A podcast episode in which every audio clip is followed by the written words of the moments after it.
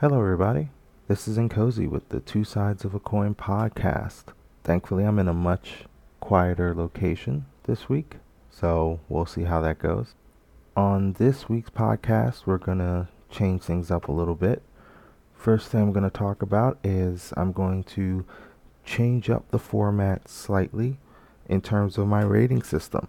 And I'm going to explain and walk you guys through what each level of that rating system is.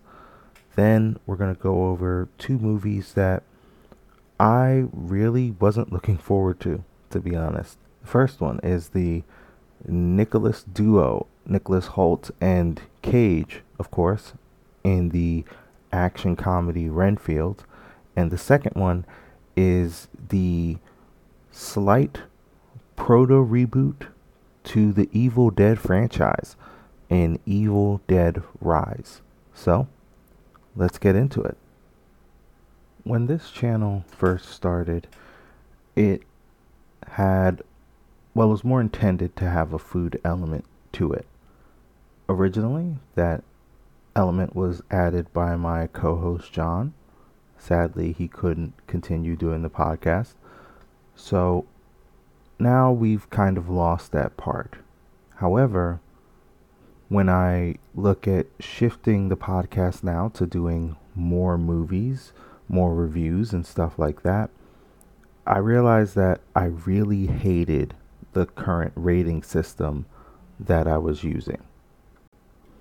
It probably had more to do with just I hate the 1 to 10 system mainly because it just doesn't convey the kind of shorthand that I'm used to. It really is just not very intuitive in a way. Whereas you could have one thing that's a seven and a half and another thing that's seven and a half, but then you don't agree with them being seven and a half and all of that stuff. So I decided to simplify it. And I'm going to walk you through what that process is before I get into my review, so this won't take very long. The system will now have five levels. Very easy to understand, and I think they'll be, you know, self exclamatory, but I'm going to walk you through them from lowest to highest. So, the lowest is going to be starving. That is when I view a movie, and when, in my personal opinion, it is hot garbage. It has no redeeming quality. You would have been better not watching that movie. You would have been better reading a book. You would have been better playing a game.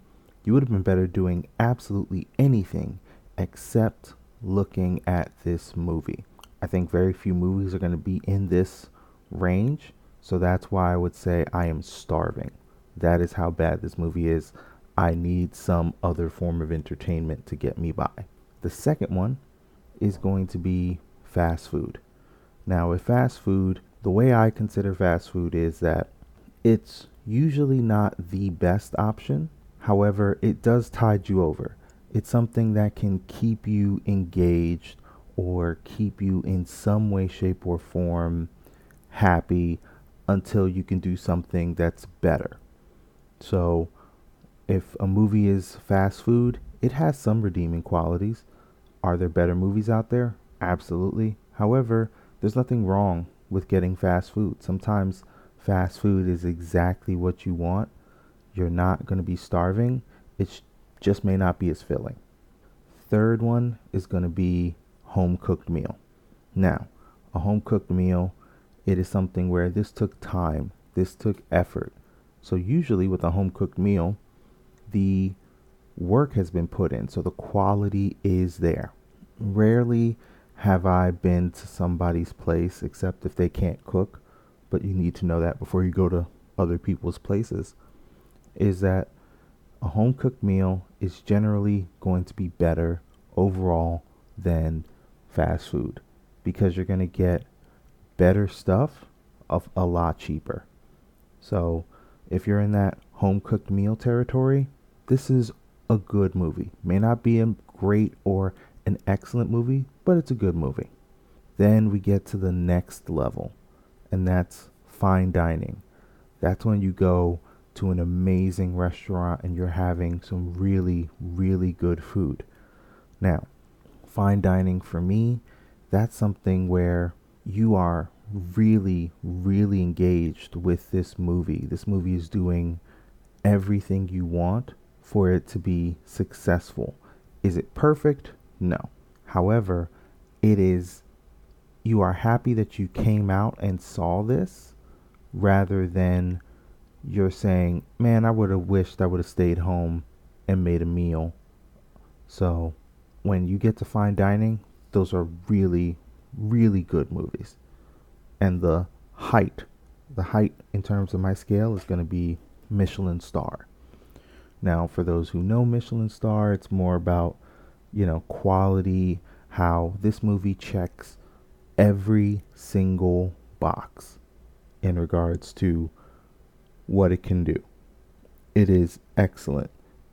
It's one of those movies where the second you turn it on, you have to finish it because it's so good that you're not just going to piecemeal or look at certain parts.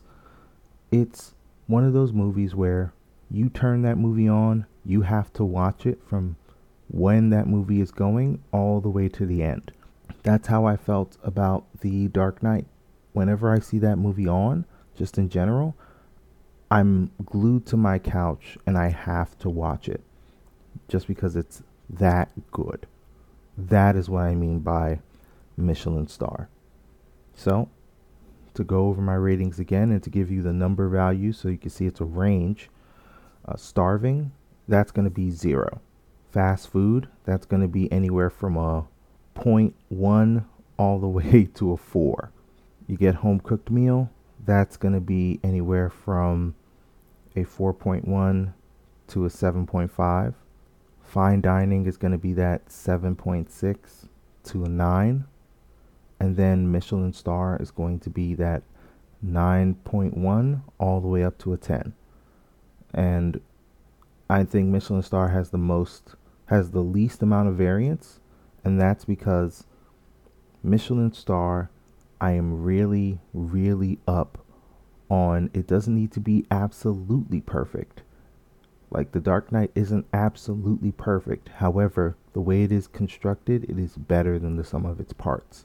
So from now on, I'm going to be using this uh, rating system to portray how I feel about movies and TV shows and all entertainment just because I think it's going to be less time and less effort and more informative to everybody in regards to how I view these movies. So, if you're still on board with that thought process, I I'm very happy and I want you guys to come along and follow me throughout doing this. All right? So, now that I've told you guys what the rating system is going to be, let's get on to our first movie for today. So, most people aren't going to realize this, but while we know Dracula, the famous vampire, especially from the 1897 story written by Bram Stoker, the figure of Renfield is actually just as old as him because he appears in the books. Now, Renfield in the books is more just the long suffering servant of Dracula, a human that has been turned to Dracula's will in order to help him achieve whatever goals that he sets out to achieve. In fact, Renfield is just as tied to Dracula as the famous vampire hunter Van Helsing. So it's interesting that this is the first time that we've gotten a movie where it's about Renfield and not about Dracula or about Van Helsing. Normally, he's just a background figure, he's not the main figure in a movie. So, going into Renfield, it really was interesting to see how they were going to pull this off for a character that is very much baked into the Dracula lore. however, is not necessarily so important to the Dracula lore that you can't do a movie without Renfield. Unlike Van Helsing, which it's very hard to do a Dracula movie without at least mentioning or including Van Helsing. So, the plot of this movie is very basic.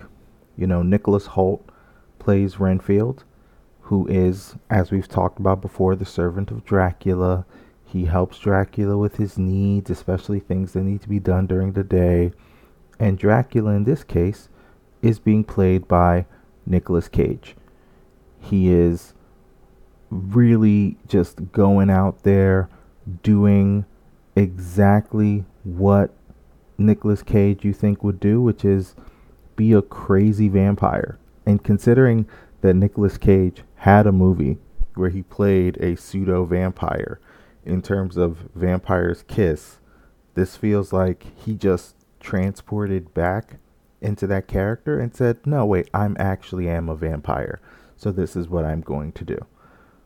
In this movie, we start out with Nicholas Hoult as Renfield. He starts to explain, "Hey, here's my relationship with Dracula." We see him do that from a support group, which you'll see in the trailers.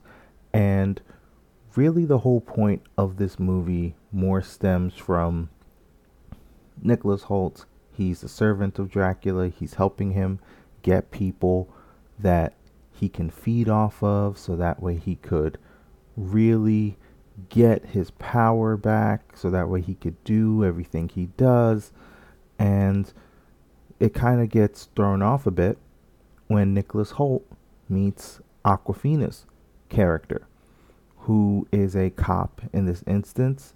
He goes in, he helps the cop, as we've seen in the trailers, kill a bunch of people at a restaurant. And from there, Renfield feels really good because he's being recognized and he is being, you know, praised for being a good guy and a hero. And he truly starts to come out of his shell and become not just Renfield and Dracula, he starts to become his own character. So that's all good and well. However, there's one person in the movie who doesn't necessarily like that, and that's Dracula. Him and Renfield have been together for a long time, and of course, Dracula isn't going to like that, so how does Dracula react? What about the rest of the world? How does that interact with these two supernatural characters and their abilities? And that's basically how the movie goes from then on. So let's get started on the good things. Number one, Nicolas Cage is going full Nick Cage. He is using every bit of energy that he has in order to play Dracula the way you would want Nicolas Cage to play Dracula. He is the standout character in this movie. The funny thing about Nicolas Cage is that while he has done some very bad movies, Nicolas Cage also has done some very good movies and if you talk to anybody who knows or has really paid attention to Hollywood or cinema or just acting in general, they'll tell you that Nick Cage has within him the ability to be an Academy Award winning actor. When he is on his game, he can be up there with the best in the game. And in this movie, he's absolutely on his game.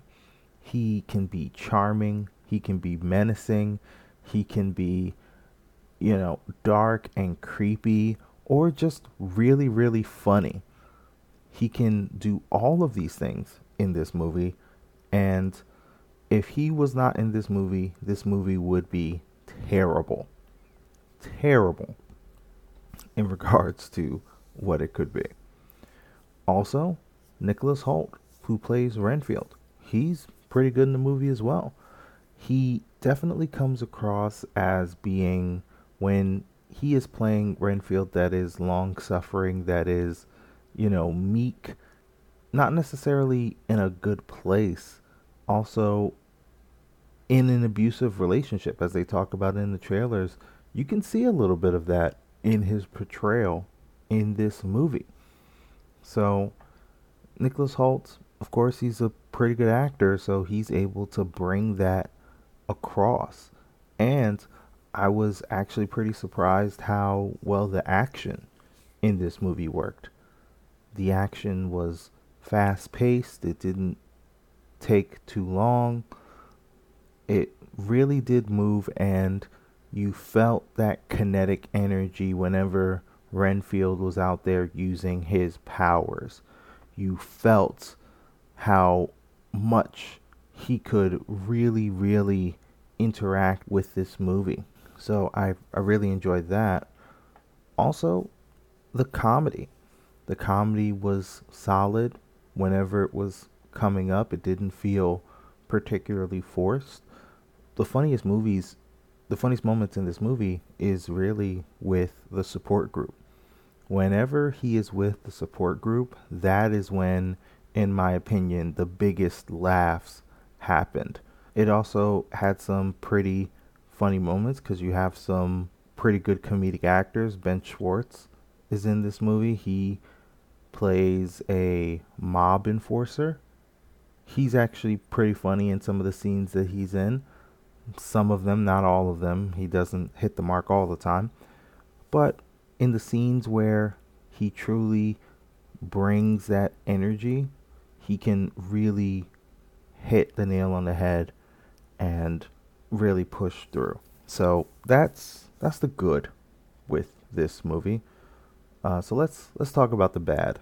Um, the CGI in this movie is terrible. It is it's really bad. I wish I could say more or say less about it, but this movie has so much blood that it is it's shocking how much blood it has. However, it's shocking how much blood they have that is CGI, and it's obvious CGI blood. It's not like it's well done. It looks like something that a college level visual arts student could do. Actually, that's probably giving it a little bit too much credit. It looks like something that a junior level visual arts student in high school could do because it is that obvious. It is, it's bad. It really is. It reminds me of like Ghost of Mars, the Ice Cube movie, where the blood was really, really obvious and really, really bad. That's this movie. That is what comes across a hundred percent. The fact that every so much CGI blood flies across. However, your main characters can essentially just walk away without any of that blood getting on them is really, really just unbelievable. Also, this movie really tries to have some emotional moments, and mainly it tries to have these emotional moments in this subtext plot with Awkwafina's character. Every single time that those scenes came across, at least in the theater that I was in, you heard groans from the crowd. It did not land the way it was supposed to land. I don't know if that's the fault of the writing or if that's just the fault of the acting in that scene. I'm more prone to give that up to the writing. It just felt like whenever they tried to do these really good, you know, emotional moments, it felt like they were in a different movie than what Renfield was in even prior. When it was funny, this movie worked. When it was action packed, this movie worked. Whenever Awkwafina tried to have this emotional moment with almost anybody, the moments with Nicholas Hoult do work somewhat. I think that's just because the characters have, the actors have good chemistry. However, when she was trying to have that with, let's say, her sister, who's played by Camille Chen, it did not work. It fell absolutely flat. It it basically hit the ground as hard as some of the bodies hit the ground in this movie. So I don't know what other way to say it except this movie felt like it had a little bit too much of that emotional connection and not enough of the action and the comedy at times to really balance it out. And here's the thing Awkwafina I thought was pretty good when they were doing the action scenes. So I was actually a little bit impressed by her. I just think the script, in terms of trying to make us care about her character outside of just being one dimensional, it did not work. This really felt like one of those movies where it was better the more superficial everyone was instead of trying to make them more two dimensional in regards to what the characters could do. And that that's a shame because there were there are some great gags in this movie. There's some great gags with blood in this movie that I really really liked. It just felt like it felt that everything was bogged down by these emotional scenes where they felt like they were a palate cleanser, but not in a good way. So, the best I could give this is a fast food. It's it's okay. It's it's decent. It's a high fast food. It's still fast food. So, I'm not gonna say not to see it. I think you can have a good time. All I'm gonna say is, it's not a big shock to me that this movie did not do great in regards to the box office. I think in its first week it had less than 10 million at the box office. So this movie looks like it might bomb and it might bomb hard. I I wish it the best. I think the acting in the movie was solid. I just I wish the script was a little bit more cognizant of what kind of movie it wanted to be. A little bit more action, a little bit more comedy, less emotional center, and I think we would have gotten a really, really good action movie out of this. Without that, this just feels, like I said, it's fast food, it's lukewarm. So, I guess that's my opinion on it. If you guys have any thoughts or if you disagree with my rating, please let me know.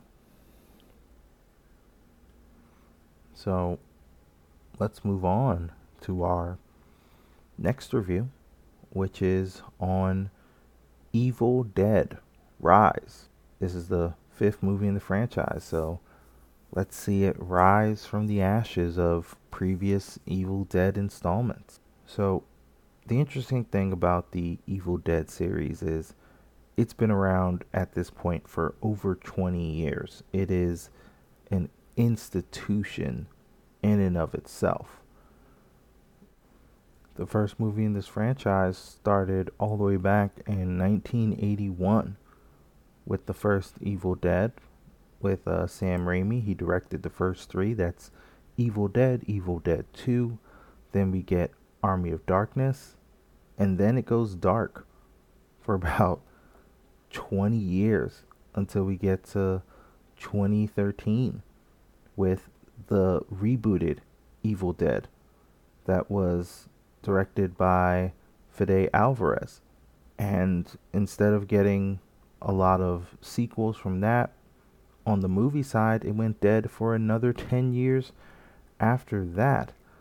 So we then get to now where we're having Evil Dead Rise. And I'll say, not to bias anything up front, I think the best thing for this franchise on the movie side was to take that 10 year gap to get a new perspective, to get new director and writer in there, and to really do a soft ish reset of the Evil Dead franchise as a whole. And what I think we get from it is much, much better in terms of what we would have gotten if we would have had an Evil Dead movie five years earlier. So let's get into it. Now, as I've said before, Evil Dead, it's a movie franchise that's all based around the same plot.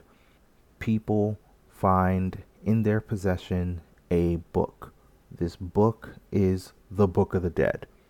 And if you read from the book or if you use the book, then you're going to bring the dead back to life that are evil, evil dead. It's not complicated. It's very simple, which is a real benefit to the movie as a whole that it is so simple.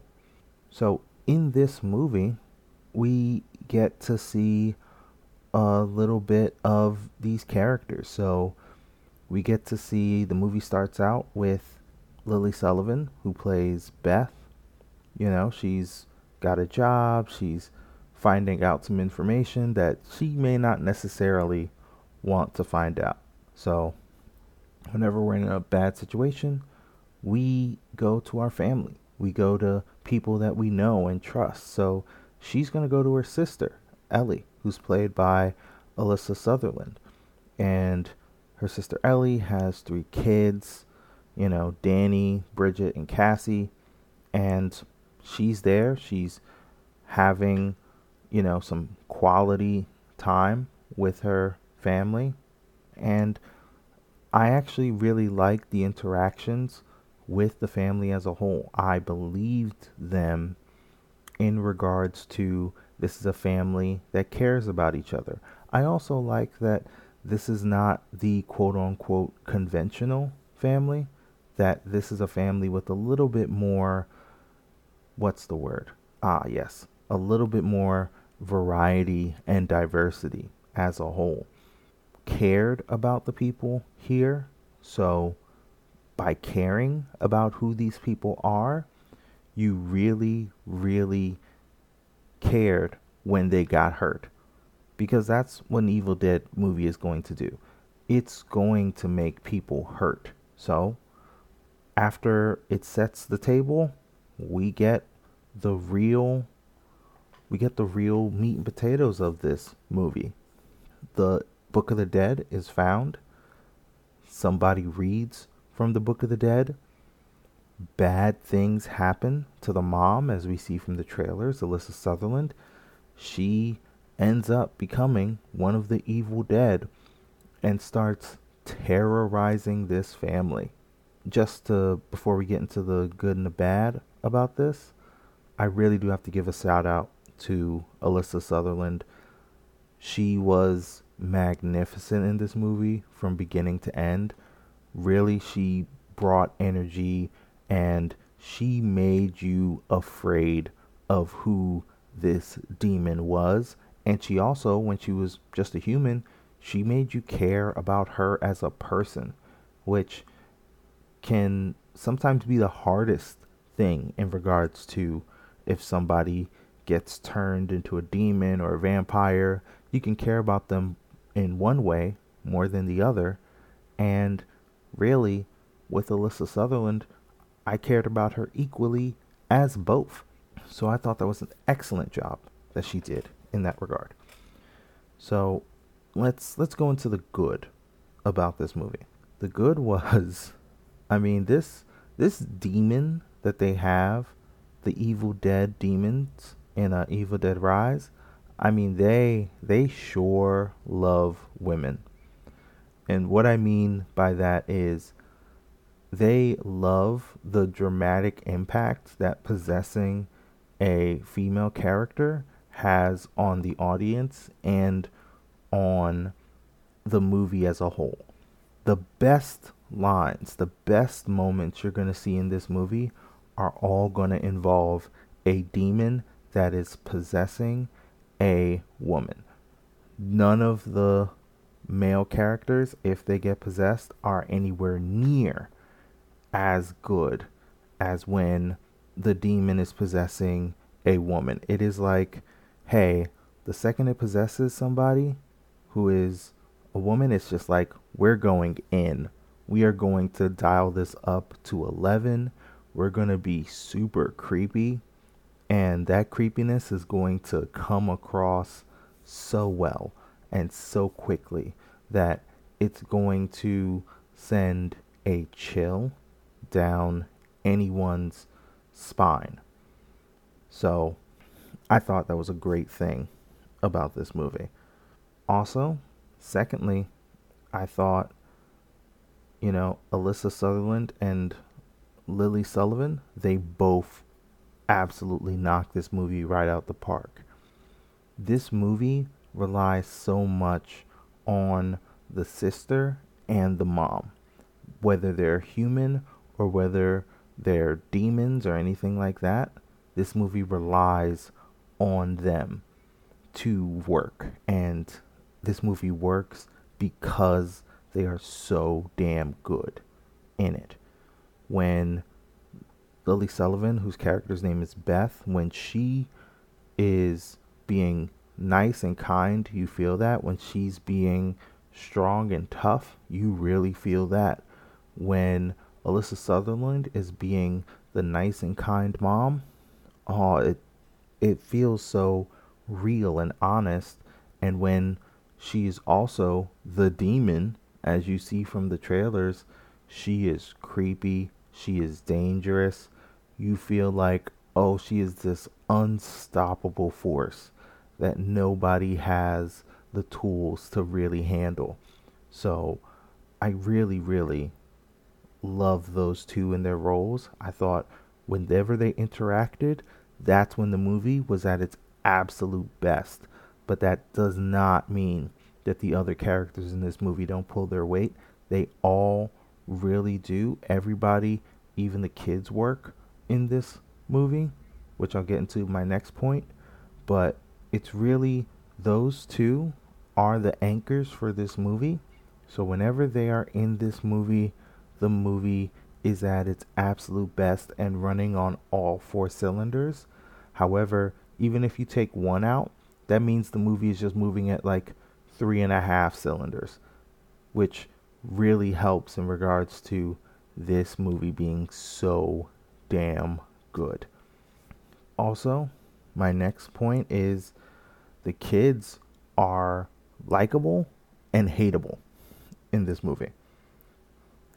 So, usually in movies, kids are either likable in regards to you like what their characters do, they're not annoying, they are not a hindrance, or you hate them.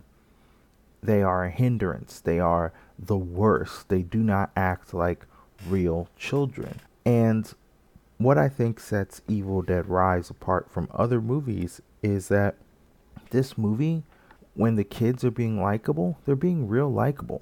When they're being hateable, they're being hateable. However, they are not, they don't make moves or decisions that you don't understand, even if you don't agree with them. And with this one, I need to give a big shout out to uh, Morgan Davies, who plays Danny, the oldest son of Ellie.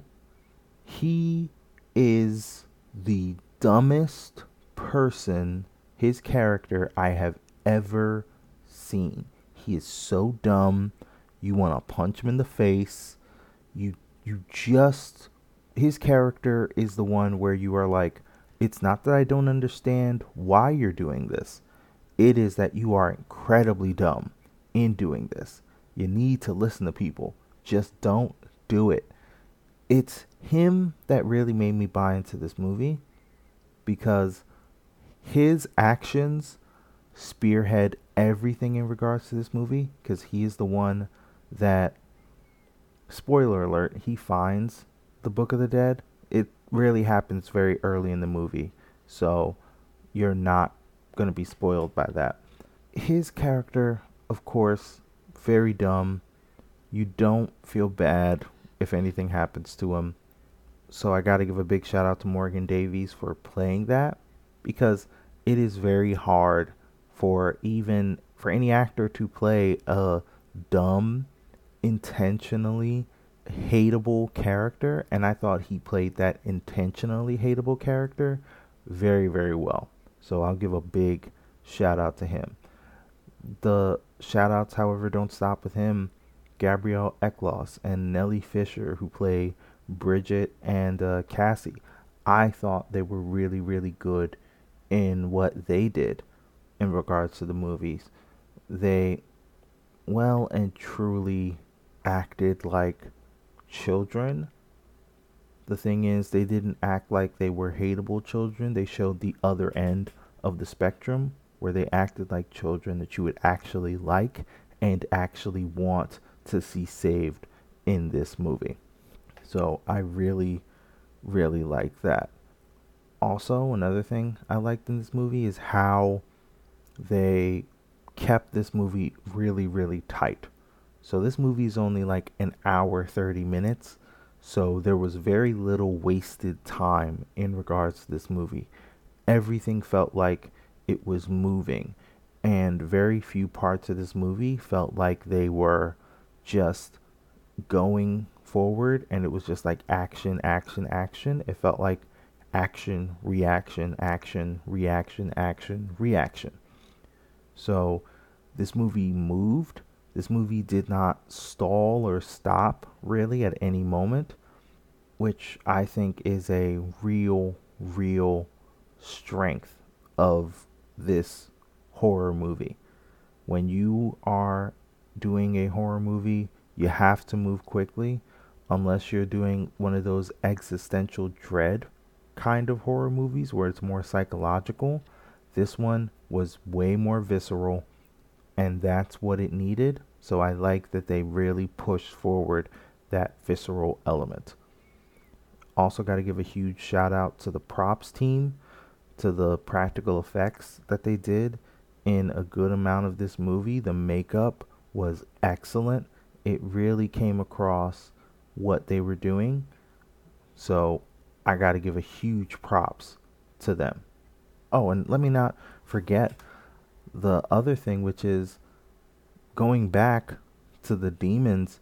I love that the demons were just as quickly to mess with people as they were to kill them. They have a great scene in this movie where the demon very quickly kills a bunch of people.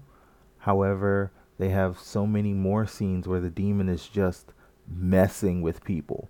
Where the demon is just like, hey, you can't stop me, so you know what? I'm going to put on a show for this. You are going to get your money's worth seeing me. So, yes, you're going to die. However, you're going to die at like the homecoming level with like a Beyonce show of me. You're going to be entertained. It's not going to be short and sweet and to the point. It's going to take a while. And that's what I really liked about the demons in regards to this movie.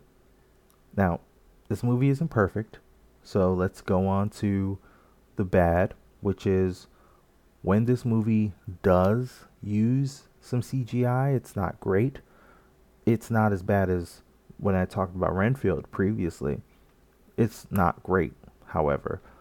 And there's at least one scene where there was so much blood and even though the blood was practical effect, so the effect worked, there was so much blood that you really were just saying, okay, where where are we getting this much blood?